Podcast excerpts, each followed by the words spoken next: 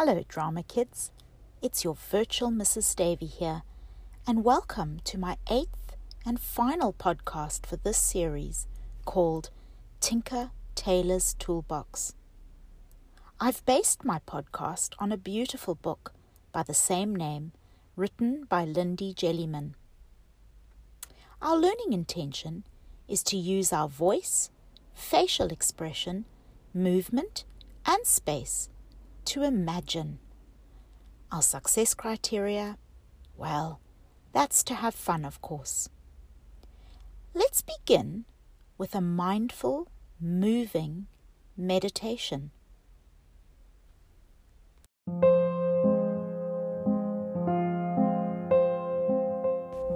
Did you know that you don't have to be sitting still to do effective meditation?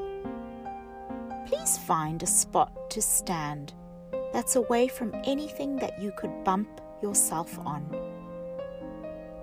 As we move around gently, I want you to focus on how your body is feeling.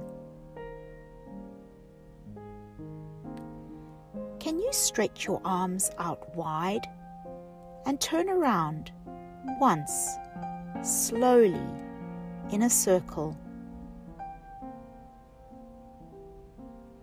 Now let your arms fall gently to your side. Stand still and close your eyes. This time, lift your arms up into the sky and stretch up as far as you can go. Again, gently relax them to your side. Imagine that there's a gentle wind blowing around you and let your body sway from side to side. Tune in to how your body is feeling at this moment.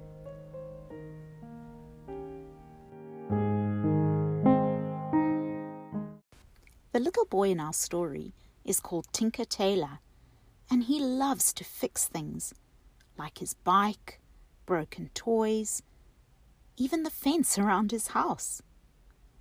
I've got a problem here. The hinge on the door of my guinea pig's cage has come loose. I'm going to need a screwdriver to tighten the hinge. Can you help by picking up your pretend screwdriver? Ah, that's better. Thanks. One dreadful day in the story, Tinker Tailor's sister is involved in a terrible accident and has to go into a wheelchair. Can you imagine how sad and scary that would be? Tinker loved his sister so much and wanted to help her. But fixing people is very different to fixing things, isn't it? What would you do to help someone who is sad?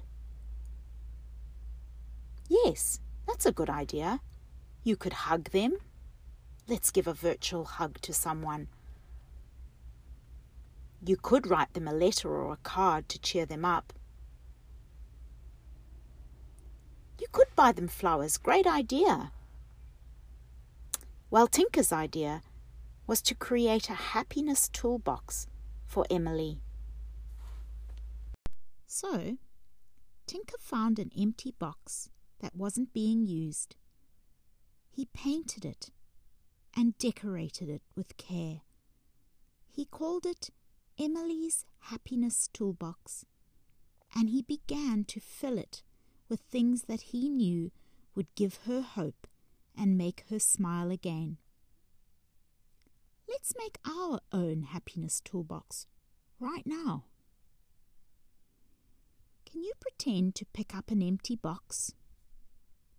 You could be sitting, or kneeling, or even standing at a pretend table.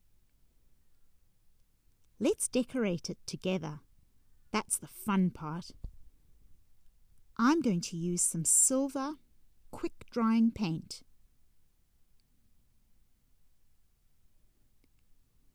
There.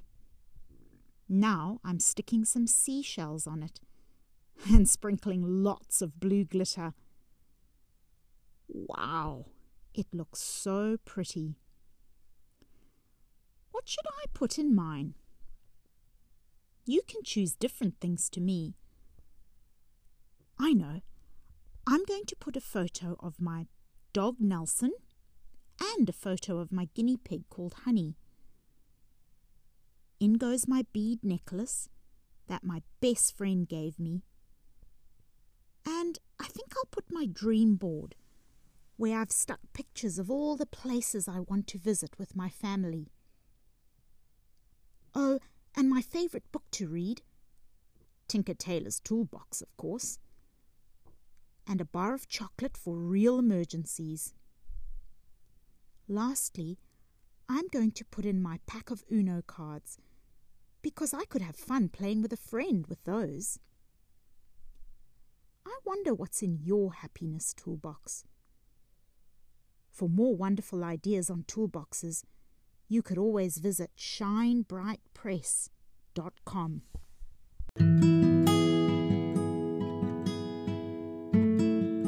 But back to the story. The good news is that Tinker's happiness toolbox did help his sister to find courage and hope and happiness again. She also slowly learned to walk again. I love happy endings, don't you? Why don't you make yourself or someone you love a real happiness toolbox? Have fun. See you soon.